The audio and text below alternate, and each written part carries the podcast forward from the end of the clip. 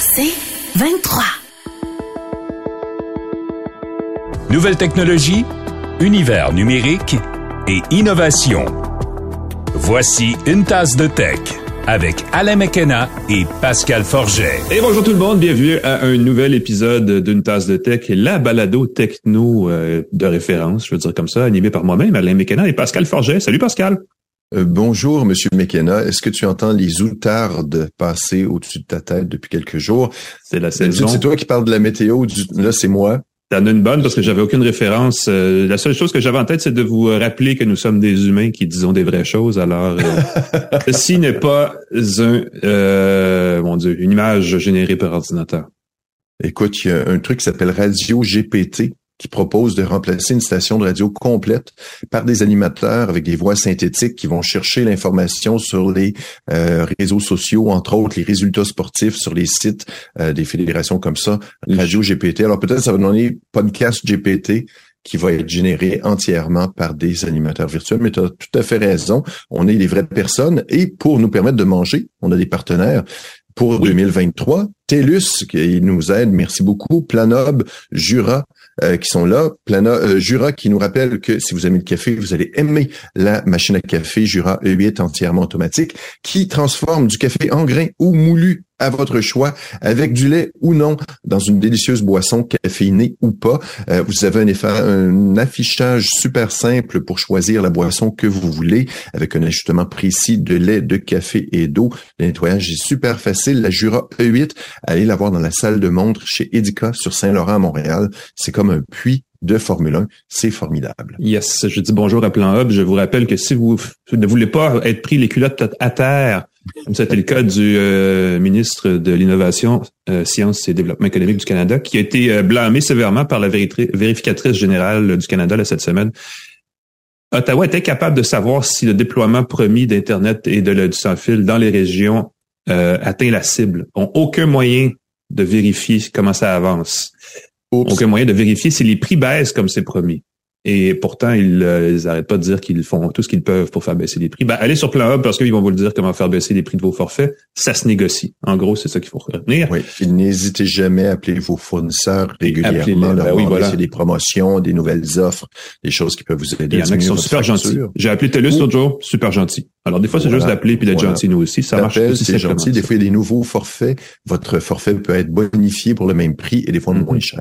Euh, on voulait ne pas parler. Euh, on commence comme ça en ne parlant pas euh, de la fameuse pause, la fameuse lettre ouverte, le moratoire sur l'intelligence artificielle. Mille personnes qui disent il faut arrêter le développement, prendre une pause sur l'intelligence artificielle. On n'en parle pas. On va prendre une pause de six mois, nous, de, pour en parler dans six mois seulement. Je pense que c'est ça qu'on devrait faire, savoir où est-ce que ça, où est-ce que ça nous a, ça nous a mené. Parce qu'effectivement, il y a beaucoup de bruit autour de cette conversation-là. Là, on commence à s'inquiéter sur les, les, les, les, les origines complotistes de, l'organisme qui supporte la lettre. On commence à s'inquiéter mmh. sur... Euh, le signal a été envoyé. Il va y avoir des, des, des, projets de loi mis en place. Ça va se, ça va s'avancer. Ça va être intéressant de suivre l'évolution de la technologie qui va continuer quand même à être mise en place. Mais euh, non, oui, je me permets de mettre un point de vue controversé là-dessus. Je trouve que la lettre ouverte en ce moment, 1000 signataires d'une lettre qui a été publiée par le Future of Life Institute, un mhm. organisme qui est en partie financé par Elon Musk. donc, donc c'est un peu ses, ses passions, c'est un peu ses intérêts qui sont derrière ça. Euh, mhm. là-dessus, il y a Joshua, euh, Joshua Bengio qui a signé la lettre, euh, Steve Wozniak, le cofondateur d'Apple. Je trouve que c'est une lettre qui arrive un peu tard parce qu'après avoir vendu l'importance de dans l'intelligence artificielle, d'investir dans les... Là, tout à coup, hop, là, c'est les mêmes personnes font Ah ben là, peut-être qu'on pourrait prendre une pause de six mois. Je trouve ça triste. Je pense que la lettre, c'est un peu comme se mettre du bon côté de l'histoire. Se dire, hey, c'est comme on sait pas trop qu'est-ce qui va se passer avec ça. On veut s'assurer qu'on a écrit à quelque part que ouais, on faut réfléchir. Alors que depuis le début, je pense, chaque euh, article ou chaque reportage sur l'intelligence artificielle menait, euh, euh, faisait réfléchir sur les dangers de l'intelligence artificielle. On pense toujours à Terminator comme résultat ultime. Il y avait toujours cette blague-là qui circulait. Donc, c'est pour ça qu'on n'en parle pas, Alain. On voilà, a parlé déjà. on en reparlera quand ça, ce sera, il y aura quelque chose de plus concret pour euh, donner suite à l'histoire. on va quand même aller tout de suite à l'actualité, si tu veux bien, Pascal, l'actualité mm-hmm. qui est présentée par InfoBref. Si vous voulez savoir chaque matin ce qu'il y a d'important dans l'actualité, ben abonnez-vous à l'infolettre matinale d'InfoBref. Chaque jour, l'essentiel des nouvelles au Québec et dans le monde. Essayez ça, infobref.com. C'est facile, rapide et efficace. Mm-hmm. Et c'est certifié. Même s'il n'y a pas de petit crochet bleu à côté. Parce que ça, c'est l'autre affaire. Le petit crochet bleu, quelle valeur a ce crochet? Moi, j'en ai aucune idée. Personnellement, je pense que l'authenticité ne tient pas simplement à ce crochet bleu, mais là, il va disparaître. C'est-à-dire que moi, je vais perdre mon crochet si je paye pas. C'est ça que tu me dis sur Twitter. Exactement. J'ai vu le message en me connectant sur Twitter. J'ai eu peur que ce soit, ça a été fait il y a quelques semaines, mais je me suis connecté sur Twitter puis ils disent, hey, à partir du 1er avril, c'est pas une blague, euh, on va perdre notre crochet bleu vérifié sur Twitter. Et quelqu'un mm. m'a tout de suite fait remarquer que le crochet est blanc. C'est l'espèce de ruban autour qui est bleu. Le crochet lui-même est blanc. Je trouve ça très drôle de l'avoir remarqué. Euh, le ruban qu'on a obtenu gratuitement, le petit crochet bleu qui certifie qu'on est une vraie personne, que j'ai obtenu en écrivant Twitter, en mettant une pièce d'identité, en soumettant des articles, en mm-hmm. indiquant que j'étais bien Pascal Forgette, le journaliste techno, que j'espère vous apprécier et suivez euh, sur Twitter, vont disparaître. Donc, il va falloir payer pour avoir ce petit crochet bleu. À partir du 15 avril, encore plus fort que ça, seuls les comptes payants vont être recommandés dans le fil de nouvelles Twitter. Donc, vous ne verrez plus, si vous n'êtes pas abonné ou si vous ne me suivez pas, vous verrez plus mes tweets dans votre fil d'actualité. C'est une mesure qui, selon Elon Musk, en tout cas ce qui est écrit dans un tweet évidemment, préviendrait l'invasion de bots. Euh, on sait qu'une des raisons pour lesquelles il a voulu acheter Twitter puis qu'il a renégocié le prix, c'était pour éviter les faux comptes. Selon moi, ça pullule sur Twitter. Le oh nombre de faux comptes sur Pullule se sont incroyablement bien faits, très réalistes, suivent des personnes, mais je suis suivi par tellement de gens qui n'ont pas rapport d'un peu partout avec des photos anonymes, un peu louches, pas de, pas enfin, trop louches. Mm-hmm. Euh, donc, c'est seuls les comptes payants qui vont aussi pouvoir voter dans les sondages sur Twitter. On peut s'entendre que ça, c'est il n'y a rien de scientifique là-dedans. Mm-hmm. Ça n'a pas rien de scientifique là-dedans, mais on s'entend que euh, le but, c'est que seuls les vrais comptes payants sont de vraies personnes. Mm-hmm. Et là, je me dis, on avait un beau problème informatique, le test de Turing, qui permettait de déterminer si on était un robot ou une machine. Avec l'arrivée des intelligences artificielles, c'est de plus en plus difficile de dire est-ce que c'est quelqu'un qui m'écrit l'autre côté? Mais là, si tu lui dis, envoie-moi un paiement, à moins que la machine ait un compte de banque. Ah, alors, je prédis que les intelligences artificielles, dans un futur proche, vont avoir un compte en banque pour s'inscrire à différents services, pour pouvoir publier sur ces différents services et avoir de l'information que les intelligences artificielles qui n'ont pas de compte en banque ne pourront pas obtenir. Si je suis une intelligence artificielle ou si je suis le créateur d'une intelligence artificielle qui a un faux compte sur Twitter, je lui achète un Bitcoin et je la fais tweeter sur l'avantage de détenir des Bitcoins pour que le Bitcoin prenne de la valeur et que ça autofinance le fait d'être sur Twitter. Je viens de trouver un modèle économique. Prenez pas de notes, je vais le faire, je vais devenir riche. je suis certain que déjà, des fraudeurs, des arnaqueurs commencent déjà à se préparer un budget pour euh, payer pour des comptes certifiés pour se faire passer pour des gens et ainsi de suite. C'est certain, certain, certain.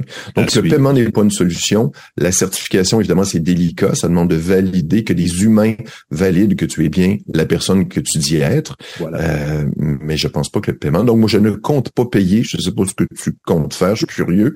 Euh, je vais peut-être être le seul à ben, S'il y avait une promesse changer d'idée de respect de s'il y avait vraiment une, valeur de, de, confidentialité, de respect des données, tout ce qui est tout ce qu'on décrit là des médias, des médias sociaux gratuits actuellement qui récupèrent notre information et qui vont faire de l'argent avec ailleurs. Exactement. Si ça évitait ça, là, je serais intéressé.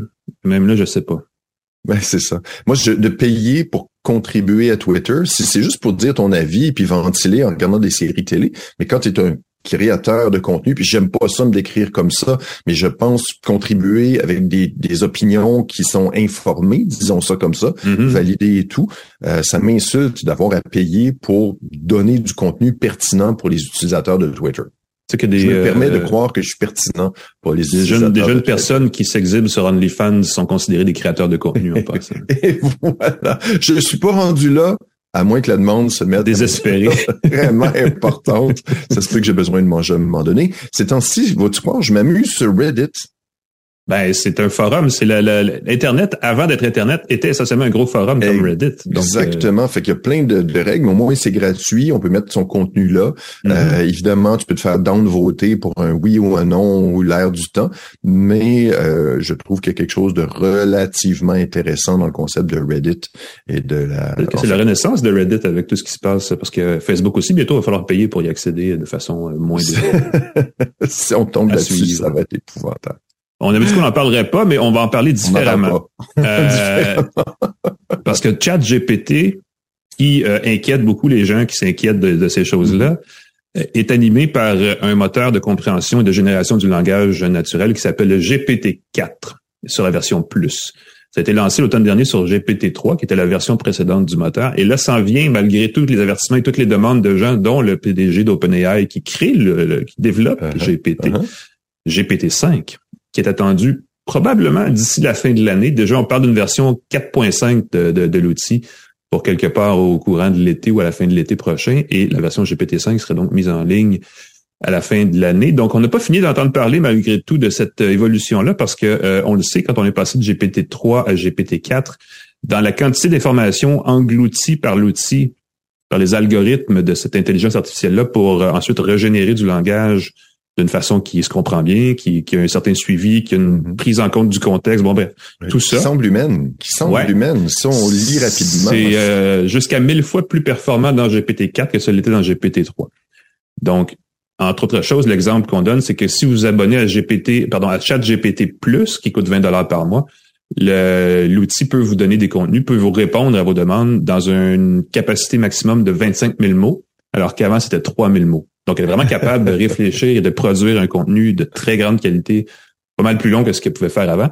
Et là, ça en viendrait une version de GPT qui s'appelle GPT-5, qui serait dans le même ordre de grandeur en termes de d'amélioration par rapport à GPT-4 on approche de quelque chose d'assez intéressant parce que déjà, euh, on peut en ce moment faire passer le test de Turing à GPT-4 et elle le passe haut la main. Le test de Turing, on le sait, c'est une capacité de raisonner. C'est pas juste de dire ah telle année Napoléon a fait telle chose ou tel barrage Hydro-Québec a été euh, inauguré à tel moment, mais c'est de raisonner, de donner une question euh, je veux dire, développement, mais une question vraiment qui nécessite de penser qu'on ne connaît pas la réponse, mais si on déduit des choses, on arrive à la réponse. Et là, ça, c'est déjà c'est déjà passé. Donc, cet, cet, élément pourtant très important dans toute œuvre de science-fiction euh, qui porte sur les robots, ben voilà que c'est réglé. Donc, la prochaine version de GPT pourrait euh, donner naissance, et, on s'approche beaucoup de ce qu'on appelle en anglais le AGI, l'intelligence générale artificielle. Hmm qui serait euh, essentiellement euh, une, euh, une espèce d'encyclopédie du savoir qui permettrait de trouver la solution à tous vos problèmes si un humain l'a déjà fait. Donc, par exemple, si votre évier est bouché, elle va vous dire comment faire de la plomberie pour régler le problème. Si vous manque un ingrédient pour votre gâteau, elle va vous dire comment contourner le problème pour créer le meilleur gâteau au chocolat de votre vie. Mm-hmm. elle va vous dire comment équilibrer votre budget personnel. Elle va peut-être et ça, et ça, et ça pour moi, ça va être l'élément déclencheur. Elle va peut-être pouvoir vous aider à remplir votre déclaration de revenus et à faire vos impôts Oh mon Dieu, ça, ça prend une intelligence. Ça, c'est le moment pivot. Euh, je pense qu'il faut mettre ça dans l'agenda. Le jour où, un outil comme celui-là permet de faire ça, là, on a quelque chose. Mais ça s'en viendrait, semble-t-il, donc dès la fin de l'année. Euh, donc, ce que je vous dirais, c'est ceci. Premièrement, euh, prenez bonne note que le développement de, l'arrêt du développement de six mois, apparemment, n'est pas écouté même par les gens qui veulent que ça, se fasse. Ouais, ben donc là, on a une conversation intéressante à avoir. Et on risque beaucoup de parler de cette expression-là, l'intelligence générale artificielle, euh, qui risque de faire évoluer l'intelligence artificielle à ce niveau-là. Et là, de partir de là, ben, on pourra discuter des risques et des potentiels. Je disais récemment qu'il y a 300 millions d'emplois dans le monde qui sont menacés par euh, cet outil-là actuel. Euh, des emplois qu'on comprend sont taxés beaucoup sur les travaux de travail d'information. Parce qu'on parle de, on parle pas de robots physiques, on parle de, de, l'intelligence artificielle, mais honnêtement, ça s'en vient, ça continue. Donc, euh, faut pas, faut pas arrêter d'y penser, faut pas arrêter de se pencher sur la question. Et on risque d'en parler prochainement. Mais GPT-5, prenez des notes. Ça va être assez fascinant comme, euh, comme mise à niveau. Il n'y a aucun doute. voilà. Euh, et peut-être la, la, verra-t-on, cette nouvelle version de GPT dans Bing, éventuellement. je, te voyais réfléchir, Alain, euh, pour faire euh, comme, je comme bon pour les liens. GPT. Tu fais des liens ici. Euh, des liens commandités dans les réponses du nouveau Bing, le nouveau On a trouvé un modèle, c'est ça, parce que l'enjeu, c'est de créer des, de faire des sous avec ça pour Microsoft. Et là, on aurait trouvé la façon d'en faire. Non seulement faire des sous, mais comme Microsoft l'indique, une de, de ses souhaits, on le prend comme avec un grain de sel si on veut, mais ce serait de continuer de d'encourager des liens lien vers les sites parce qu'on Mm-hmm. siphonne de l'information, on- excuse-moi, on prélève de l'information de différents sites. On veut pouvoir euh, que les gens puissent cliquer et retourner vers ces sites-là, un peu de la même façon que Bard, l'intelligence artificielle de Google, va donner des liens, ses références, ses sources. J'ai pris ça de ce site-là. On Mhm. peut juger en tant qu'humain s'il est crédible ou non. Euh, il semble que euh, Bing a décidé de mettre des choses, des liens commandités dans ses réponses. Donc, si en ce moment on lui demande euh, trouve-nous la meilleure pizza, on va nous proposer des suggestions tirées de plusieurs sites de critiques culinaires. C'est pas super idéal parce qu'il y a certains sites qui sont plus objectifs que d'autres, mais on va nous dire tel site suggère ça, tel site suggère ça. Mais imagine qu'on te dit que selon Pizza Hut, la meilleure Pizza Hut, c'est euh, la meilleure pizza, c'est la Pizza Hut. Oh. Ouh, là, il y a un petit logo à côté. Heureusement qu'il faut indiquer que c'est une pub. C'est Mm. Pizza Hut qui a payé pour que sa pizza soit mentionnée dans la réponse. Mais là, ça va complètement brouiller les pistes. C'est une réponse.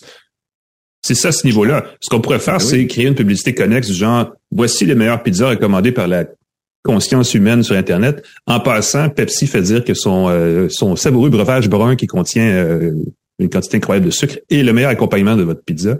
Et ça, ce serait une pub. On aurait quelque chose de pas pire. C'est sûr que ça s'en va vers ça éventuellement. Il n'y a aucun doute. Moi, j'espère que, bon, c'est marqué d'un lien publicitaire, donc on le répète, ça va être ça, mais pour moi, ça diminue beaucoup l'intérêt de converser. Imagine que je te dis, hey Alain, tu me demandes c'est quoi le meilleur appareil techno? Eh bien, en tant que pascalforget.com, sur mon site pascalforget.com, je propose, ah, en passant, c'est pas ça, pas en toute la meilleure option.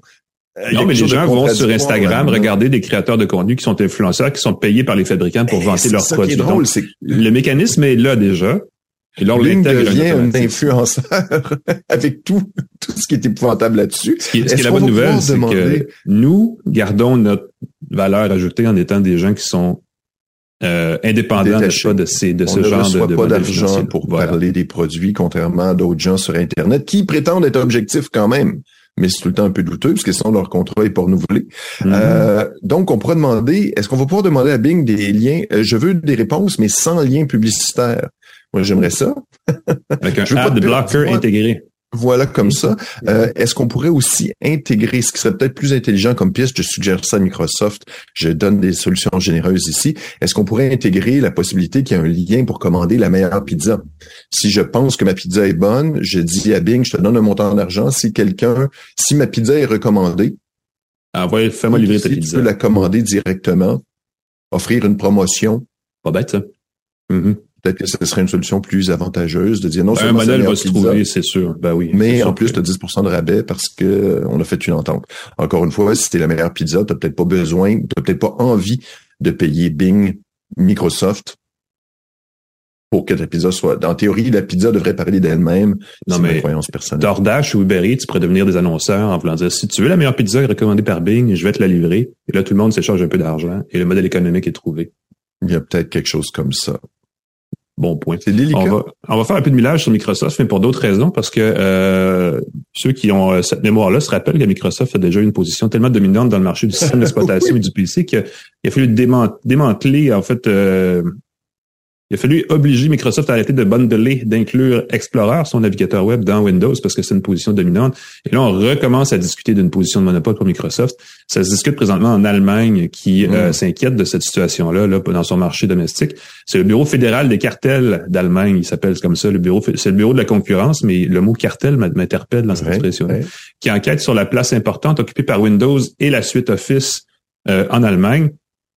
C'est une domination, évidemment, qui, bon, on pourrait imaginer qui est limitée à seulement ce créneau-là, mais quand on commence à faire la liste des produits, des applications qui existent, euh, pour les, les gens dans le, le, le monde des entreprises et pour le grand public, ça commence à faire beaucoup. Surtout que cette domination-là est en train de se transposer du côté des services en nuage. Là. Euh, Azure et OneDrive sont des, les deux exemples principaux. Azure, c'est l'équivalent de AWS chez Amazon. Euh, c'est une plateforme. J'imagine que l'Allemagne est dans une situation particulière parce que Amazon a une plus grosse présence de beaucoup dans le marché des, euh, des hébergements en nuage que Microsoft. Microsoft est numéro deux. Euh, mais c'est une lutte à finir entre ces deux-là. Euh, et au niveau des services gouvernementaux, particulièrement ici au Canada aussi, euh, je pense que Microsoft a une bonne une bonne présence. Et c'est ce qu'on dit aussi en Allemagne. OneDrive, c'est l'outil pour synchroniser des fichiers un peu partout à travers le nuage. et on ajoute à ça ensuite LinkedIn, qui est le réseau social pour les professionnels. On parle souvent de Facebook, Twitter, Instagram, tout ça, mais on parle rarement de LinkedIn et pourtant sa position est quand même assez intéressante dans ce marché-là. Il y a la plateforme Xbox qui est énorme dans le jeu vidéo. Euh, par à Teams, qui a fait des, qui, qui est maintenant partout. Hein, tout le monde, les grandes entreprises utilisent massivement Teams, les gouvernements, le, le, système scolaire ici, plein de choses. Et là, Bing, on en parlait avec ChatGPT. Des grosses mises à jour de Teams s'en viennent. Euh, je donne des formations là-dessus. Là, ça, mon mon mon, mon passe-temps, ma, ma, job de jour. Je donne des mm-hmm. formations sur T, sur Microsoft. Euh, il y a des grosses grosses mises à jour sur Teams qui va probablement encore une fois euh, augmenter son adoption dans les entreprises. On comprend Microsoft évidemment de vouloir d'espérer le succès de ses produits. Euh, on, a manqué le virage avec Skype, donc Teams vraiment fait ce virage-là. Bref, tout ça mis ensemble, ça fait beaucoup pour l'Allemagne qui se dit, ben peut-être qu'il y a moyen de regarder ça. L'Allemagne qui est très sévère hein, avec les champs technologiques, euh, elle a, elle a, déjà fait la même enquête là, euh, par rapport à Google, Meta, qui est l'ex-Facebook, et Amazon, et les trois ont dû payer. Il y a eu des conséquences pour les trois euh, là-bas. Donc, ça va être intéressant de suivre ça pour Microsoft. Notons aussi qu'Apple est dans la mire du bureau allemand de la concurrence depuis juin 2021. Oui. La question du App Store sur Apple, on en a déjà parlé. Euh, des positions dominantes comme ça qui embêtent et qui, euh, surtout, sont renforcées par cette absence d'interopérabilité entre les différentes plateformes, les appareils, et ainsi de suite. Donc, à suivre. mauvaise nouvelle pour Microsoft, peut-être bonne nouvelle pour le marché général des technologies et peut-être aussi une source d'inspiration pour le Québec et le Canada, qui clairement aimerait peut-être voir sa propre industrie du numérique euh, être plus florissante. À suivre. Ce sont les actualités de la semaine, les amis. Créées, filtrées, triées par des vrais humains. Donc, il faut savoir qu'il y a une intelligence derrière tout ça. On prend une courte pause et parlant de filtrer, curation et tout le kit, on va parler de musique classique parce que c'était le lancement cette semaine de l'application Apple Classic mm-hmm. euh, pour écouter de la, musique sur son iPhone, la musique classique. On reçoit un expert en musique, Christophe Huss, qui est notre chroniqueur musical au devoir, qui est un fin connaisseur de la chose, mais qui a aussi une bonne appréciation de la technique derrière. On va faire le lien entre Apple, Québécois et Cobuzz dans une seule phrase, je pense aussi, quelque part dans le milieu de l'entrevue. Restez avec nous à une tasse de tech.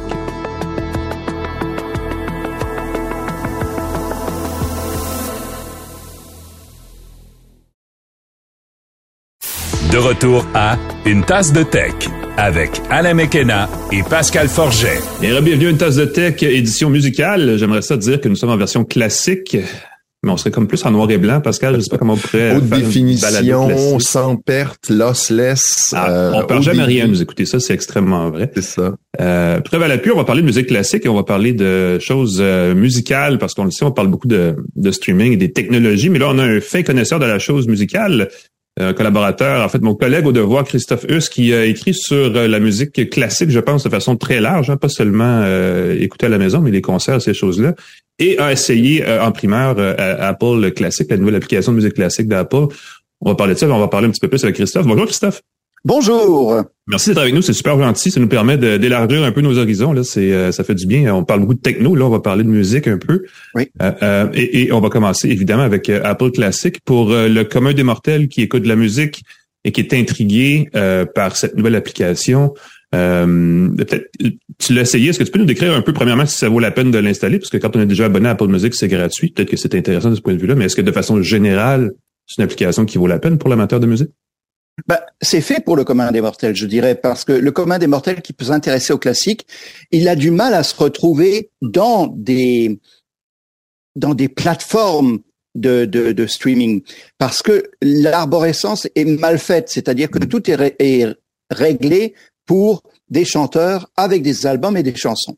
Donc à partir du moment où on va avec des compositeurs et des interprètes qui peuvent être un soliste, un orchestre, un chef d'orchestre, des mouvements, là ça devient très complexe à gérer.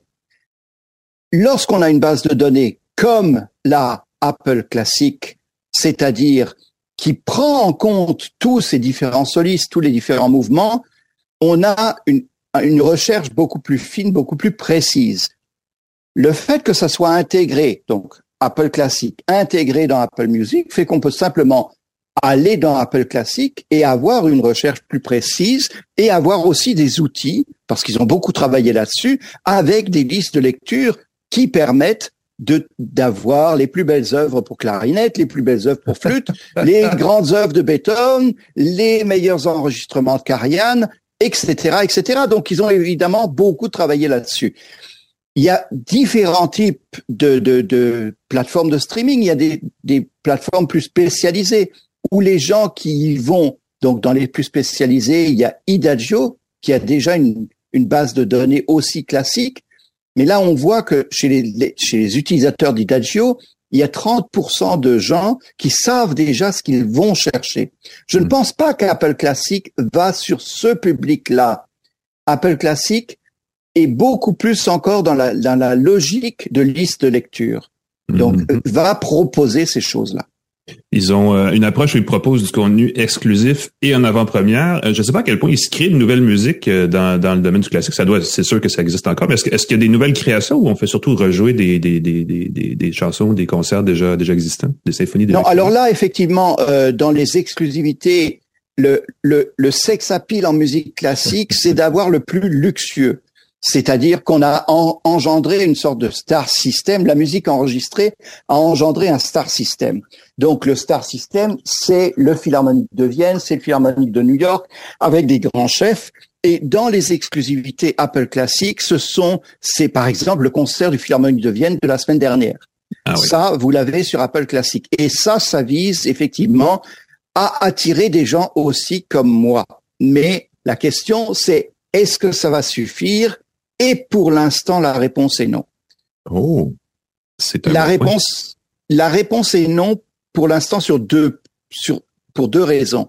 L'aspect audio, c'est-à-dire dans quelle mesure avez-vous intégré le streaming dans votre chaîne haute fidélité mm-hmm. Et c'est sûr que si vous écoutez vraiment le streaming avec des décodeurs numériques analogiques sur des enceintes, etc., c'est pas en mettant une application uniquement dans un iPhone que vous résoudrez le problème. Ça, c'est la première chose. Et la deuxième chose, c'est que quand même, au niveau des données, elles sont très, très bonnes, mais elles ne sont pas assez fines pour euh, répondre à la demande des vrais connaisseurs. Ah oui. Je vous explique pourquoi. Euh, vous avez la donnée qui est, qui est indiquée, c'est par exemple la date de publication d'un disque qui n'a pas forcément à voir avec la date d'enregistrement. Mm-hmm. Un grand chef comme Karajan a enregistré cinq ou six fois les symphonies de Beethoven. Mais il l'a enregistré, par exemple, en 77. Mais cette version vient d'être remasterisée en 2020.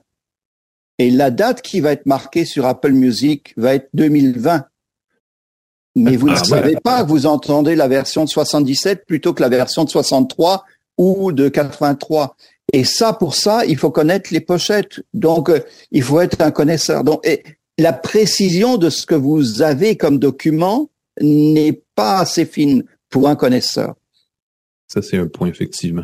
Euh, il, y a deux, il y a deux, trois éléments là-dedans. Je vais commencer par un qui, qui, qui, est, plus par curiosité personnelle, mais euh, on parle beaucoup ici à Montréal, euh, en tout cas pour les néophytes comme moi, de, on connaît les Yannick Nézet-Séguin, on connaît l'Orchestre symphonique de Montréal. Est-ce, est-ce qu'il va y avoir du contenu, je vais pas dire localisé, mais est-ce que, par exemple, la scène musicale montréalaise est représentée ou locale est représentée dans la pop classique ou dans ces applications-là? Alors, en exclusivité pour l'instant, pas. Euh, mais, mais évidemment, quand vous cherchez OSM ou Orchestre métropolitain ou Yannick Nézet-Séguin, vous avez tout ce qu'il faut parce que un des avantages d'Apple classique, Apple Music de manière générale, c'est le, le vivier extrêmement vaste voilà. de, mhm. de, de, de toute l'offre que vous avez. Et si on prend des concurrents, par exemple, il y a un, un, un site euh, qui est très connu des amateurs de classique, qui s'appelle Presto, qui est un site de vente mhm. et qui a lancé une offre de streaming début mars. Il fallait être fou pour venir un mois avant Apple, mais en fait, c'est pas si fou que ça parce qu'ils répondent aux besoins des amateurs.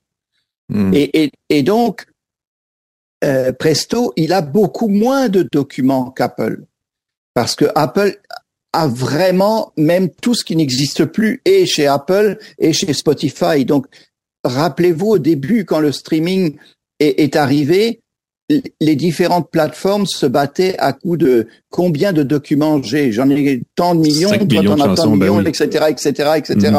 On est un peu revenu à ça, et c'est vrai que Apple Music en aura plus. Voilà. OK. Euh, L'autre partie de l'affaire, c'est une application qui est strictement sur iPhone. Donc, le, le, le, les gens qui veulent écouter ça, écouter ça sur une chaîne stéréo ou ailleurs, ça prend nécessairement un connecteur pour iPhone. On peut pas le faire avec euh, son ordinateur personnel ou une tablette ou même un pour système non. numérique. Là. Mm-hmm. Effectivement, pour l'instant, non. L'arrivée de l'application sur Android, la réponse est ça va arriver bientôt. Le bientôt n'est pas quantifié. L'application sur euh, l'ordinateur, c'est ça va arriver un jour, mais le un jour n'est pas quantifié. Donc en fait, euh, comme comme je l'ai dit, écrit dans le devoir, pour l'instant, je, ça donne l'impression qu'on cible une clientèle, c'est-à-dire la clientèle classique qui est jugée un peu plus aisée, un peu plus éduquée que sais-je, et on, on, va essayer de lui, lui, vendre des iPhones et puis des, des, des, des, AirPods, ouais. euh, ou bien on va dire à ceux qui ont des iPods et des AirPhones, euh, vous avez fait le bon choix, vous êtes dans une clientèle d'élus. Voilà. Pour l'instant, c'est pas mal la, la, stratégie Apple en général.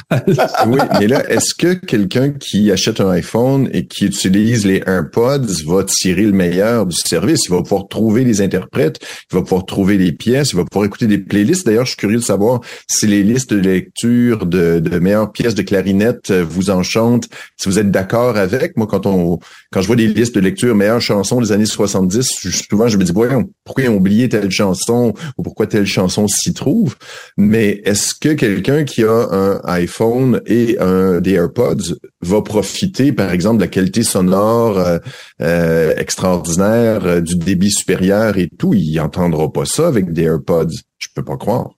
c'est une excellente question. Je peux pas. J'ai du mal à croire aussi, c'est-à-dire qu'en fait, il y a à un moment donné un hiatus entre l'audiophilie mm. qui a toujours euh, la qualité des, la qualité du, du, de la reproduction sonore dans l'histoire est toujours venue par souvent le classique a été leader là-dedans. Quand on est passé du 78 tours au 33 et puis au CD et tout ça euh, on a été toujours leader. Ensuite c'est devenu de plus en plus pratique. Les objets sont devenus plus pratiques. Mm-hmm. et, et en fait est-ce qu'on va tout entendre par le par le par, par les AirPods et tout, je, je, je, ne pense pas vraiment. Et on voit vraiment que ce sont deux mondes qui ne connectent pas forcément. Vous voyez le, le, l'accent qui est mis, par exemple, sur le procédé Dolby Atmos, mhm. c'est-à-dire la musique spatiale. Mhm. C'est en fait spectaculaire en soi, mais je ne reconnais pas en Dolby Atmos les vrais timbres, par exemple, de l'Orchestre Philharmonique de Berlin ou de l'Orchestre Philharmonique de Vienne, il y a toujours une sorte de petite coloration. Donc, euh, si, si je cherche vraiment à avoir le vrai son, je vais chercher à avoir un signal 2496 ou euh, un signal, euh, enfin comme peut le proposer Cobus qui va venir. Cobus, c'est le le, le, système de streaming qui va venir en mai au Québec. C'est c'est le système le plus connu pour être d'une haute qualité de streaming ça effectivement, ils annoncent la couleur, ils disent voilà, on va streamer en 2496 ou en 2492, c'est la meilleure qualité possible, vous l'avez dans votre ordinateur, ça passe par un décodeur numérique analogique, ça passe sur votre chaîne, vous l'entendez, point barre, vous pouvez pas espérer mieux. Là, vous l'avez. Là, vous avez un compromis, le meilleur possible. Vous réglez votre, faut pas oublier de régler votre votre iPhone sur sortie euh, sans perte, etc. Mmh, Et là, vous donc faites tous vos réglages et vous optimisez ce qui est possible d'optimiser. Voilà. Cobuzz, qui est le, le, le, partenaire, qui était le partenaire caché dans Cube Musique euh, de Québécois, en fait, qui est en même Oui, il va y avoir, il va y avoir effectivement une, une, une, alliance entre les deux. Il va y avoir du contenu Cube mhm. dans euh, dans Cobuzz quand ça va arriver. En tout cas, c'est ce qui avait été déclaré. lorsque Cube a mis un peu la, la clé sous la porte. Là, il y a quelques Je sais pas si tu te souviens, Pascal, mais Cobuzz a essayé une première percée au Canada il y a plusieurs années. Je peut-être même dix ans, je sais pas, ça fait quand même assez longtemps et ça n'a pas été un gros succès à l'époque. Et c'était le, c'était l'approche, disons, nous, on a la musique haute fidélité sans perte euh, en diffusion. Et ce qui est intéressant de Cobol, c'est que ça se branche euh, même directement dans certains récepteurs numériques, comme ceux de la compagnie Blue Sound, là, qui font des, euh, Exactement. et là est un enjeu. Là est un mm-hmm. gros enjeu parce que et, et le troisième protagoniste qui est Presto en est bien conscient parce ah que lorsque tous ces appareils de type Blue Sound ou autres euh, arrivent avec nativement à l'intérieur Cobuzz ou Tidal par exemple, vous avez tendance à, à aller vers ces services-là. Donc euh, ça va être un enjeu par exemple pour le classique, pour Presto. Je dis pour le classique parce que Presto euh, ne propose que du classique et du jazz. Évidemment, le pari de, Apple Music, c'est que les gens écoutent tous les genres de musique. Donc en fait, Apple Music est très généraliste et va et a avec Apple Classic un outil qui permet de chercher avec plus de simplicité et de se retrouver dans la forêt vierge de la musique classique. On parlait d'AirPods tantôt. C'est sûr que le, protocole Bluetooth limite un peu la, diffusion, la qualité de la diffusion euh, audio et, musicale. Euh, il existe des décodeurs analogiques numériques qu'on peut brancher dans un iPhone pour brancher ensuite dans une chaîne stéréo.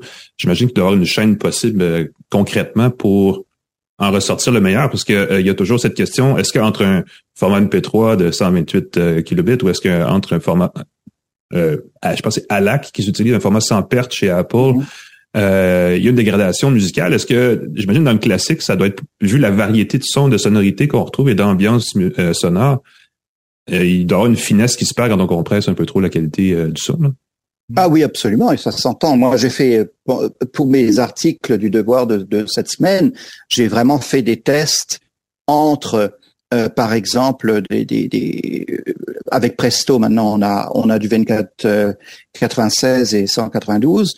Donc on écoute ça comme ça en streaming et on écoute le même morceau euh, avec soit une compression, soit un FLAC, et on a dans les timbres des instruments, dans l'aération du message, dès qu'on enlève des choses, on, on entend que ça n'y est pas là. C'est et j'ai fait les tests sur un grand orchestre, euh, sur un par les arts tout ça. J'ai fait des tests sur un, un enregistrement d'orgue. Et c'est très marrant parce que c'est la soufflerie de l'orgue qu'on entend plus ou moins. Alors mhm. évidemment, ça peut être un bruit qui dérange, mais c'est aussi un bruit de la vie de, de ben l'instrument. voilà. voilà. Et puis on a aussi, par exemple, dans un quintet de Mozart, le, le, le timbre, le, le, frottement de l'archet, les, les, résonances des cordes aiguës. Enfin, c'est là-dessus que ça, ça se crispe quand c'est quand c'est quand c'est compressé, le son se crispe. Et en Dolby Atmos, le son se colore. Ça c'est ça c'est euh, euh, il y, a, y a du Dolby Atmos qui est plus ou moins puisque ce sont des, des algorithmes de, de réduction du nombre de canaux de canaux puisqu'on veut le mettre ensuite dans des dans des écouteurs. Et, et ça c'est plus ou moins bien fait en général. C'est pas trop mal fait mais c'est pas tout à fait ça oui, la qualité, la question du mastering est toujours un problème. Le fait que les gens disent que les vinyles, et, et, personnellement, je trouve que c'est une abomination de dire qu'un vinyle sonne mieux avec tous les les bruits, les craquements et tout qu'un CD, mais ils trouvent que c'est plus riche. Mais souvent, c'est le mastering du CD qui est un problème. J'imagine que si on prend des pièces classiques et qu'on utilise un algorithme pour les bidouiller, pour que ça semble venir à gauche, à droite, ainsi de suite, évidemment, ça doit changer complètement le, la fidélité du rendu. Il doit avoir une, euh, un gain de, de, spatialisation, mais une perte dans la véritable euh, reproduction sonore. Est-ce que, est-ce que les rendus des trucs d'Apple Music, est-ce qu'ils sont bien enregistrés? Est-ce qu'on entend justement des bruits parasites? Moi, je me souviens d'un enregistrement haute fidélité où j'entendais carrément la ventilation de l'immeuble. J'entendais, j'ai dit, c'est quoi ce bruit-là? Il dit, ouais, la ventilation, ils ont oublié de l'éteindre. On entendait vraiment la ventilation de la pièce, euh, la climatisation de la pièce dans le morceau de musique, dans les morceaux plus, euh, les moments plus euh, silencieux de la pièce. Donc le mastering, qu'est-ce que ça donne sur Apple Music? Qu'est-ce qu'ils font mieux que les autres? Non, je pense que c'est à peu près pareil. J'ai pas comparé ce qu'il faudrait comparer. Par exemple, c'est Apple Music euh, comparé à Tidal avec le procédé MQA, mais je ne suis pas rentré là-dedans parce que je considère que Tidal avait une présence, notamment ici par l'absence de Cobuzz, mm-hmm. mais qui en, dans le public qui me concerne, c'est-à-dire le public classique, euh, Tidal est rendu superflu par Presto, hmm. puisque Presto c'est classique et jazz, et ils font euh, en la qualité sonore est parfaite, et puis la, la, les métadonnées, on parlait des métadonnées, mhm. sont, sont tout à fait précises et c'est très bien organisé. C'est un peu comme si vous étiez dans un disquaire, un disquaire et tous les disques que vous voyez, vous pouvez les écouter. Donc euh, c'est une logique simple et c'est pas une grosse entreprise comme Apple qui est derrière tout ça, mais ça ça subvient aux besoins nécessaires du de l'amateur. Il y a euh, un mois d'essai gratuit sur Apple Classic. Donc, les gens qui veulent s'initier peuvent l'essayer gratuitement et ensuite migrer peut-être vers euh, d'autres plateformes, peut-être vers Presto s'il le faut. Euh, ce serait quoi une trousse 101 pour partir pour l'amateur, Christophe, qui veut s'initier dans la musique classique? Ah ben vraiment, euh, Apple Classic est vraiment l'outil impeccable. C'est-à-dire que il y a une clarté de, de, on vous guide très très bien. C'est-à-dire à travers justement les différentes entrées dans les époques, dans les compositeurs, dans les, les artistes. Donc, je, je, recommande vraiment Apple Classic pour ça. Et euh, si vous avez un iPhone, euh, vous achetez pas un iPhone pour ça quand même. si, vous, si vous avez un iPhone, si vous êtes sur Apple Music, testez, testez cette cette euh, cette application. Elle est bien faite. Le, le, la recherche est vraiment très très souple. Ils sont souples aussi aux, aux, petites erreurs de, de, frappe. Vous mettez un i ou un y. Ah oui. Je vous donner une, exemple, un exemple très simple.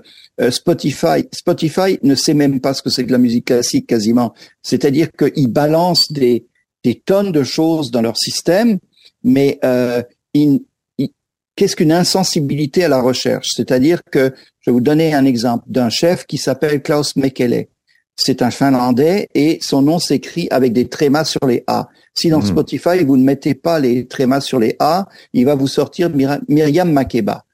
Oh. OK. Et donc, en fait, euh, lorsque vous faites ce genre de choses sur, sur Apple Classic, il n'y a aucun problème. Il sait très bien de qui vous parlez.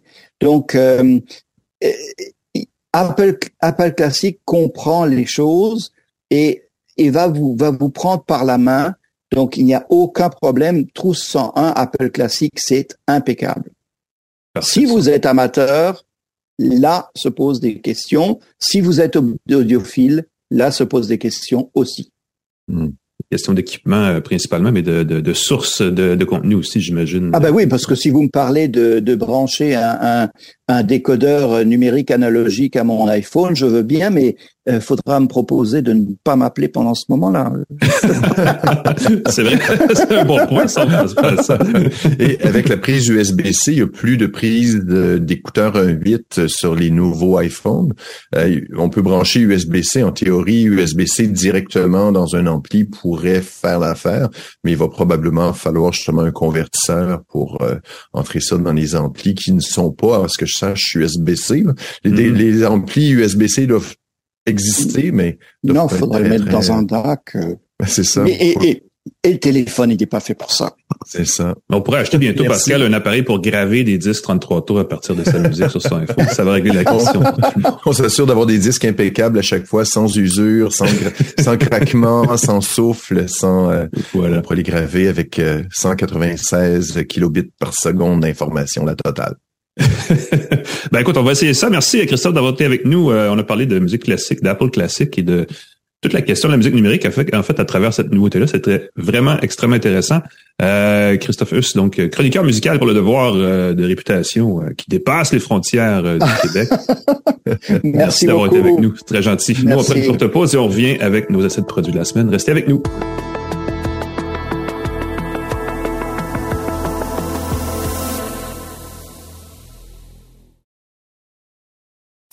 De retour à Une tasse de tech avec Alain Mekena et Pascal Forget. Et bienvenue une tasse de tech, c'est le moment plus ludique de l'émission. Quoique là, si vous êtes comme moi, vous êtes allé enfiler vos écouteurs pour écouter un petit peu de musique classique parce que c'était, euh, ça donne le goût, hein, sérieusement. Euh, euh, c'est drôle parce que je parlais, et je vais faire une très courte parenthèse là-dessus, mais je parlais avec Christophe avant l'entrevue.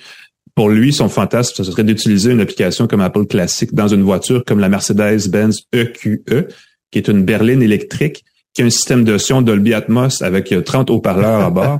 Et ce serait, semble-t-il, le meilleur environnement pour écouter de la musique classique en, en, ou en tout cas de la musique en son spatialisé, parce que les haut-parleurs sont tous là pour recréer l'environnement.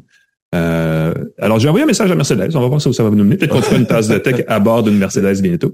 Ça Mais va ça fait pas le seul. Il y a euh, euh, de, comment il s'appelle euh, le j'avais son nom euh, qui est le chroniqueur musical euh, à Chaume FM de New Music Foundation Claude Rajotte. Claude Rajotte. ah mon dieu. Claude Rajotte, ah oui tu retournes dans le temps là. Oui oui. Paraît-il il écoutait sa musique en voiture. Il paraît qu'il choisissait ses voitures en fonction de la qualité du système de son et de l'ambiance sonore des véhicules et qui souvent il écoutait ses disques. Il démarrait il partait, de son sont en voiture et il roulait, puis euh, avec les voitures électriques, il doit être aux anges parce que justement, tu as moins de bruit de moteur et de bruit comme ça. Ouais, ça va être à suivre. Euh, évidemment, pour pouvoir se permettre d'acheter une Mercedes, ça prend les moyens. Pour en avoir les moyens, il faut une job. Pour une job, il faut être à son affaire et productif. Et là, toi, tu as l'outil de productivité, l'outil de productivité qu'il nous faut pour faire plus d'argent et, être plus riche. en feu pour les liens aujourd'hui. Oui, le Time Buzzer, qui est un service en ligne qui permet de mesurer sa productivité, d'enregistrer quand on a euh, du temps facturable, de mhm. choisir, ben, c'est pour tel client, c'est pour tel service. On peut choisir ça. On peut le faire à la main, on peut le faire avec un tableau Excel, c'est très possible, mais c'est un peu ennuyeux. On oublie de le faire, on perd des sous. Ceux qui sont pigistes, ceux qui fonctionnent à l'heure, ceux qui ben facturent leur temps, c'est pas mhm. évident. Time Buzzer, c'est un service en ligne qui offre aussi un petit accessoire connecté, un petit accessoire qu'on branche dans son ordinateur physiquement. Il n'y a pas de pile à charger, euh, il n'y a pas de, de, de, connexion Bluetooth à faire, ça se branche. Je trouve ça intéressant pour le minimalisme. On le branche, ça fonctionne tout de suite. C'est connecté à l'application et ça permet, c'est comme un bouton euh, c'est comme c'est bien fait, c'est en métal, euh, le bouton est en plastique, on appuie dessus et ça permet de choisir le client on appuie une fois dessus pour sélectionner le client, on appuie une deuxième fois dessus pour sélectionner la tâche qu'on fait pour le client. On pourrait avoir différents types de tâches, différents services qu'on offre. Et notre petit bouton s'illumine de la couleur du client. Et je trouve ça fantastique. Donc, on pourrait décider aussi de, de, de déterminer que c'est des projets, des tâches qu'on fait, puis des sous-tâches en couleur. Mais le fait que son bouton s'illumine en orange pour le client qu'on a choisi qui est orange, en vert pour le client vert, en mhm. bleu pour le client bleu, c'est très chouette. Et dans une belle, tout ça, c'est enregistré dans une super belle interface qui permet de mesurer le temps qu'on a passé pour chaque projet, chaque client. J'ai une question super importante à ce stade-ci. L'interface comme telle, est-ce qu'elle permet de se brancher dans les gestionnaires de temps que certaines entreprises utilisent pour ensuite créer de la facturation automatisée, ce genre de choses? Écoute, j'ai pas exploré, mais oui, elle s'exporte dans plusieurs formats. Cependant, pour ça, il faut avoir l'option payante. Ah, il y a des ben connexions ben directes. Il y a certaines mm-hmm. connexions euh, directes. Je n'utilise pas de service comme ça. Évidemment, on voudrait que ça se connecte directement avec son système de facturation. Les employeurs pourraient probablement le connecter. C'est fait pour ça. On mm-hmm. peut utiliser Time Buzzer pour son entreprise. Euh, donc, euh, tout le monde dans l'organisation, le gestionnaire peut voir les tâches qui ont été faites puis compiler ça pour le client par la suite. Mais encore une fois, c'est des fonctions qui demandent un abonnement. C'est 8 dollars par mois. je crois que c'est par personne. Donc, il va falloir valider. Il y a sûrement des tarifs corporatifs. Moi, je me suis concentré sur la partie personnelle, la partie productivité, simplement déclencher, avoir un rituel de productivité. On appuie sur le bouton, on détermine qu'est-ce qu'on fait, ça facilite grandement la facturation. Il y a un tiers gratuit, si on veut, s'il y a une partie où on peut simplement consulter ses tâches, mais on n'a pas les options plus avancées d'exportation. Je trouve ça très joli. Un truc qui est chouette, c'est que si on veut savoir le temps qu'on a consacré, ça fait combien de temps que je travaille sur un projet, on peut survoler tout simplement, on peut approcher sa main du bouton. Il y a une détection du mouvement qui fait que l'interface apparaît sur son écran d'ordinateur et va se cacher quand on va éloigner notre main. Donc, on peut vite, vite voir, OK, ça fait une heure et demie, OK, c'est une heure, OK, ainsi de suite. Ce que j'aurais aimé, parce que j'aime ça quand je leur proposer, c'est sûr, je suis en contact avec le créateur, j'aurais mhm. aimé que ça puisse clignoter après un certain temps, que ça ah. puisse nous guider dans des périodes de travail concentrées. De dire, je veux me concentrer pendant une heure de temps, je veux consacrer une heure à ce projet-là, après une heure, après 55 minutes, ça se met à changer de couleur, clignoter, ce qui serait un peu l'équivalent du time cube que j'ai ici, que j'ai là. Il est où mon time cube? Il est juste devant moi. Le time cube, c'est une espèce de petit mm-hmm. cube qui euh, permet de mesurer une période de temps entre 10, 5 et 55 minutes et qui change de couleur quand le temps est écoulé. Ça ne fait pas de sonnerie sonore, j'aime beaucoup ça. Mm-hmm. Sauf que le TimeCube est connecté à rien. C'est un outil ah. minimaliste, tu le déclenches, tu dois manuellement l'entrer. Fait que le Time Buzzer, qui a une possibilité d'afficher, une, changer de couleur, pourrait servir d'outil pour te dire concentre-toi pendant une heure. parce que sinon, ça prend les deux gadgets euh, côte à côte, ouais. T'aurais totalement. Sinon, j'ai les deux. Un qui me dit arrête après une heure et l'autre qui euh, me dit le temps qui s'est écoulé. Voilà. Je trouve ça très, très chouette. Euh, beau produit. Combien le Time Buzzer? Pardon, le Time Buzzer, le bouton lui-même est 89 dollars américain. On espère qu'on va continuer, il va continuer de fonctionner. Il y avait une compagnie qui s'appelait Scient qui faisait sensiblement la même chose, un beau bouton connecté euh, qui changeait de couleur, c'était superbe, mais la compagnie a cessé de le supporter. Mm. Alors j'assume que le Time Buzzer est bien. Le petit truc qui m'embête, c'est que c'est USB, euh, mini, micro USB, le connecteur, c'est pas USB-C. Ah, connecteur, ouais. J'assume que s'ils mettent à jour euh, le logiciel, on pourrait avoir un USB USB-C qui s'en vient dans les versions. Donc, regardez ça, on peut tester Time Buzzer sans bouton. On peut se servir d'une application dans son téléphone. Ça fonctionne sur Linux, sur Mac, sur Windows. Vraiment fou. Euh, Time Buzzer, ça va chercher du temps facturable et tout. La version gratuite ne permet pas toutes les options d'exportation, mais à part ça, pourquoi pas, c'est amusant. Il y a beaucoup d'applications comme ça. Il y a beaucoup de, il y a quelques gadgets qui existent aussi, mais effectivement, il y a, je pense que tu touches un bon point. Euh, considérer le fait qu'on peut l'intégrer déjà dans un outil de payroll de, de, mm-hmm. de, gestion du temps comme Asana, entre autres, mais il y en a d'autres oui. aussi. C'est un bon truc à considérer au, moment de l'acheter, mais cette, cette capacité d'avoir un objet physique aussi, ça, ça, il y a un rappel visuel L'objet physique, c'est ce qui est venu me chercher. Mm-hmm. Parce que l'application, tu y penses, mais quand tu es perdu dans tes trucs, le fait d'avoir le bouton qui est allumé de la bonne couleur, qui nous dit que notre temps est enregistré, ça devient ça devient subliminal, ça devient fun. Puis je vous le dis, le travail avec un bouton quand tu démarres ton travail, moi j'en fais mes écouteurs, j'appuie sur le bouton, c'est comme un rituel qui me met dans un bon état d'esprit pour travailler beaucoup plus efficacement, travailler concentré. Go productivité, Pascal, c'est ça qu'on dit. Go, go, go! Merci. J'ai euh, de mon côté essayé un bidule qui, euh, parce que c'est la saison, on peut se remettre à courir, qui va ben être pertinent pour les gens qui veulent justement sortir dehors et fouler du pied avec une bonne semelle l'asphalte fraîchement dégagé de neige et euh, peut-être un peu aussi de gadou et probablement de la petite roche qui est étendue mmh. dans plusieurs municipalités. Et pour justement bien courir, s'il s'agit de la Huawei Watch GT Runner que euh, j'essaie de vous montrer si vous nous regardez sur euh, en vidéo sur euh, YouTube. Mm sont en vidéo. À côté, c'est l'Apple Watch. L'Apple Watch Ultra, effectivement, au, au poignet aussi. Parfait. Qui était parce qu'il y a, une, il y a une espèce de mode en ce moment sur les montres extrêmement sportives, disons-le comme ça.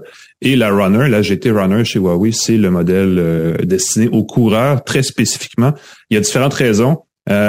Moi, je vais vous donner tout de suite une raison pour laquelle j'en parle en ce moment, c'est que cette montre-là coûte 400 dollars normalement. Elle est en spécial à 270 dollars sur Amazon. Mm oui, on le sait, c'est une compagnie qui a de la misère à percer le marché canadien parce qu'elle n'est pas présente aux États-Unis, puis il y a plein de raisons. Ça vaut la peine juste parce qu'elle est pas chère. Euh, elle a plusieurs avantages. Elle a des inconvénients aussi. Euh, mais d'abord, c'est une belle montre qui fait 46 mm au niveau du cadran. C'est un cadran arrondi. Une belle montre très ronde, ça c'est très classique pour une montre. Euh, qui est euh, donc compatible avec tous les bracelets 22 mm euh, qu'on peut acheter n'importe où dans le monde. Standard. Bijoutier, Amazon, peu importe. Donc, on peut lui, lui, donner, elle vient avec un bracelet en silicone, qui est un bracelet sportif, tout à fait correct, mais on peut lui mettre un bracelet plus lifestyle si on veut pour lui donner un autre, un autre style. Euh, et ça, c'est universel et ça coûte pas une fortune, alors qu'on le sait, l'Apple Watch, ça prend des bracelets spécifiques pour la, montre d'Apple. Donc ça, c'est un truc. Euh, et la montre Google aussi a un problème avec ses bracelets parce qu'il faut acheter effectivement le bracelet qui va avec la Pixel Watch. Donc, c'est pas tout le monde qui a compris cette, ce détail-là. Euh, c'est une montre qui a deux semaines d'autonomie. En fait, une à deux semaines par charge. Si on l'utilise avec le GPS dans le tapis tous les jours, on va avoir à peu près sept, huit jours, une semaine d'autonomie, mais utilisation normale, on parle de 14 jours. C'est complètement fou. C'est un gros truc parce que si vous êtes très mobile, vous, si vous n'avez pas toujours nécessairement euh, la routine quotidienne identique à chaque jour, ben c'est pratique de savoir que j'ai pas besoin le soir de me charger, sinon j'ai plus l'heure sur ma montre le lendemain matin. Euh, donc ça, c'est un stress qui est, qui est moins grand. Euh, elle est animée par un, logiciel qui s'appelle Harmony OS, qui n'est pas malheureusement très répandu parce que c'est strictement Huawei qui l'utilise. Donc, ça vient avec une boutique d'application, mais les boutiques d'application d'HarmonyOS sont extrêmement limitées, sont surtout ciblées pour le marché chinois. Donc, les applications euh, tierces qu'on pourrait acheter dessus sont plutôt limitées. Euh, c'est une montre, évidemment, euh, qui est moins axée sur cette partie-là de l'affaire connectée, disons, mais plus axée sur l'utilisation en mode, en mode sportif. Donc, elle est extrêmement précise sur la captation de données. rythme cardiaque, niveau d'oxygène dans le sang, capacité cardiaque, pardon, respiratoire, Euh, il y a cinq réseaux GPS auxquels elle peut se connecter dans le monde. Donc, elle est précise partout. Euh, ici, c'est le système GPS classique, le GLONASS en Europe. Euh, il y en a, d'autres en Asie, il y a différentes antennes. Donc, elle est très bonne là-dessus. Euh, comme elle est, elle, comme sa batterie dure longtemps, on peut l'utiliser comme euh, moniteur ou assistant dans les exercices qu'on veut faire de jour, mais elle peut être un, moniteur de sommeil, euh, moniteur de santé plus générale. Elle peut faire le suivi des règles pour les femmes qui sont intéressées. Euh, donc, elle en fait, elle fait plusieurs choses. Ça, c'est assez bien. Moniteur de sommeil, celui de Huawei, je l'ai trouvé correct sans le trouver révolutionnaire. Il donne une idée du, de la qualité du sommeil euh, au fil d'une nuit typique, léger, réveil, troublé, profond, ainsi de suite, qui, qui est assez informatif, mais il n'y a pas de, il y a pas de, il y a rien sur quoi on peut actionner, il y a rien sur quoi on peut agir, dire ben je vais faire ça pour corriger. Ouais. Euh, donc ça c'est une grosse lacune pour tout ce qui enregistre le sommeil. C'est un sommeil profond, parfait, mais on n'a pas encore vraiment euh, avancé de ce côté-là. Il y a surtout pour et c'est surtout parce que comme elle s'appelle la GT Runner, elle s'adresse aux runners, donc aux coureurs, aux gens qui font de la course. Et pour ça, il y a un coach intégré qui est assez le fun, euh, qui, qui, automatise euh, des recommandations, qui va vous bâtir un programme dans la semaine pour vous dire quand et comment courir pour vous améliorer dans le temps, sans que vous ayez à faire les calculs vous-même. C'est-à-dire que vous dites, par exemple, moi je cours une fois ou deux jours, je fais 5 km et je pense que c'est bon. Ben c'est pas toujours comme ça que ça fonctionne. Et basé sur l'activité générale dans une journée, dans une semaine que vous faites, que, que, vous effectuez, le coach de la montre va automatiquement vous dire, ben demain, vous devriez aller courir. Et, et ce genre de course, et là, vous devriez courir une certaine distance, une certaine vitesse, ainsi de suite. Donc, ça vous permet aussi de, parce que des fois, on veut toujours se dépasser, puis on finit par qu'on se, soit on se surentraîne, ou on se fatigue, ou on s'entraîne tout croche, ou on se blesse. Ben ça, ça aide à minimiser un peu ces impacts négatifs-là. Et ça, c'est un gros plus. Euh, c'est quelque chose qui, euh, est difficile à trouver, même sur les montres spécialisées Garmin, les montres Sunto, tout ça, espèce de d'intelligence ajoutée. Mm. il faut donner le crédit à Huawei d'avoir pensé à ça sur sa montre. De euh, l'offrir gratuitement en plus, parce que c'est offert sur certaines applications, mais il faut payer un abonnement avec euh, euh, Strava, entre autres, avec euh, Fitbit. Euh, des options supplémentaires. Puis je pense que même avec Apple, pour avoir les coachs, il faut que tu payes pour l'abonnement plus. Exactement. Euh, c'est peut-être d'ailleurs une des limites de la montre, c'est que la compatibilité avec ces services-là est assez limitée. Mm-hmm. Euh, on peut, je pense, la jumeler avec euh, sur Android. tout de suite, je vais vous dire, on peut la jumeler en iPhone, on peut la jumeler en téléphone Android. L'application Huawei Santé existe sur les deux plateformes. À partir de là, on peut se connecter à Google Santé, je crois, l'application qui, ensuite de là, on peut se connecter indirectement à, par exemple, Strava ou à des applications comme celle-là à travers maintenant direct. travaille maintenant direct. Euh, ah bon, mais tant mieux parce que oui, tout à fait. Je, je, je, cherchais, je m'étais mis une alerte Google. Je me disais, est-ce qu'ils vont rendre ça compatible directement avec Strava? Bon. euh, Ça fonctionne maintenant, mais voilà, santé, il faut que tu fasses un petit détour. Là, c'est pas évident d'avoir des données directement. Euh, il y a un truc en fait, je vais vous donner toutes les limites. Je vais finir sur un truc que vous voulez pas rater. Euh, il y a une variété de cadrans. On peut personnaliser l'affichage, mais c'est quand même généralement payant. Il faut payer 2-3 dollars pour un cadran. Il y a des cadrans qui sont affreux. Il y en a qui sont le fun. Il y a quelques cadrans qui sont gratuits. Donc, il y a possibilité quand même. Il y a une personnalisation minimale qui est possible. Euh, il n'y a pas de d'option de paiement sans contact parce que c'est offert seulement en Chine et je pense dans certains pays en Europe. Euh, donc, pas de wallet sur l'application ici, ça viendra pas. Euh, depuis le temps que j'achète Huawei, ça, ça viendra pas. Il n'y a pas de streaming, il n'y a pas de possibilité de diffuser, il a pas d'utiliser en fait l'application musicale native sur la montre à partir d'Internet. Il faut stocker de la musique sur l'appareil pour euh, l'écouter ensuite par Bluetooth sur des écouteurs. Mais, et c'est là que c'est super intéressant, si vous jumelez la montre Huawei à un iPhone, ce qui est tout à fait possible, et que vous, vous, euh, vous allez sur la montre dans l'application musique, vous pouvez, à travers les réglages, downloader, télécharger sur la montre directement des fichiers musicaux qui proviennent d'Apple Music. Donc, si vous êtes un, abonné d'Apple Music, vous bâtissez des playlists, des listes de lecture dans l'application sur votre iPhone, vous les stockez sur votre téléphone pour les écouter hors ligne et à partir de l'application Huawei Santé, vous stockez ces musiques-là sur ces, ces, ces fichiers-là sur votre montre et les fichiers sur votre montre vont fonctionner même si la montre n'est pas jumelée à votre iPhone. C'est-à-dire que là, on peut vraiment stocker en mode hors ligne sur la montre des, des chansons qui viennent d'Apple Music, l'application de streaming. Longue histoire courte, vous n'avez pas besoin d'avoir le fichier MP3 sur votre ordinateur pour l'écouter sur la montre. Et ça, c'est pas, c'est vraiment, c'est la première fois que je le vois. Je pense pas que les montres Wear OS permettent de le faire. Euh, évidemment, on peut le faire avec un Apple Watch, c'est pas un problème, mais l'Apple Watch coûte autrement plus cher. Mais on peut le faire la même chose aussi du côté de Android. Donc, c'est une façon de d'ajouter une certaine valeur à la montre, c'est-à-dire qu'on peut écouter de la musique sur sa montre sans avoir son téléphone à portée de main. Donc, on peut aller courir, avoir des écouteurs, pas avoir son téléphone. Et je pense que, en tout cas, pour certains coureurs, dont moi, je trouve ça très intéressant parce que j'aime ça courir mm-hmm. léger. Plus léger. Euh, ben oui. et, et, et c'est vraiment un truc que j'ai découvert en bidouillant un peu et j'étais vraiment agréablement surpris. Alors voilà, ça fait le tour de la montre qui, euh, sérieusement, pour 270 dollars, c'est un super choix considéré. Honnêtement, euh, faites pas le détour. Faites le détour, regardez-la si vous pouvez la voir en personne et surtout, comparez-la parce que Fitbit ont des beaux produits, mais oui. certaines limites aussi au niveau des paiements, au niveau de la musique qui sont agaçants que cette montre-là contourne. Donc, c'est peut-être une astuce pour avoir une montre qui est à la fois intéressante au niveau technique, au niveau de la captation des données, mais aussi visuellement parce que c'est quand même une belle montre, euh, beau format, euh, avec euh, un cadran, un cadran, c'est-à-dire un, bracelet qui peut être personnalisé à volonté, à peu de frais. C'est drôle que tu parles de la Watch GT Runner, qui est en solde, qui est une belle, belle offre. Moi, j'ai ressorti la Watch GT Pro que hmm. Huawei m'avait envoyé et je m'émerveille toujours du deux semaines d'autonomie, une semaine si on l'utilise un peu, alors que les gens s'émerveillent qu'Apple offre enfin deux jours d'autonomie sur l'Apple Watch. Je trouve ça fantastique. Merci beaucoup, Alain. Ça fait plaisir. Merci, Pascal. Euh, on se revoit la semaine prochaine. Mm-hmm. On va remercier nos partenaires, Plan Hub, TELUS et Jura. Je vais me faire un excellent café en passant toi dans quelques minutes. C23, le groupe Cogeco qui diffuse mm-hmm. et distribue notre podcast. Merci au groupe C23. Claude Hébert à la mise en onde. Alain Mécano, on peut te voir presque partout euh, dans euh, Le Devoir, entre autres. Surtout Le Devoir, oui, effectivement. Dans Le Devoir. et Info Bref, protégez-vous aussi. Pascal, oui, manquez ben pas ça plus d'informations sur le produit testé et tout le reste, euh, ça vaut la peine. C'est la fin de l'émission, vous aurez compris. On prend une pause et on revient bientôt pour une autre tasse de tech. En attendant, on vous souhaite une bonne fin de journée et on se dit bye bye, à la prochaine. Salut tout le monde. À la prochaine.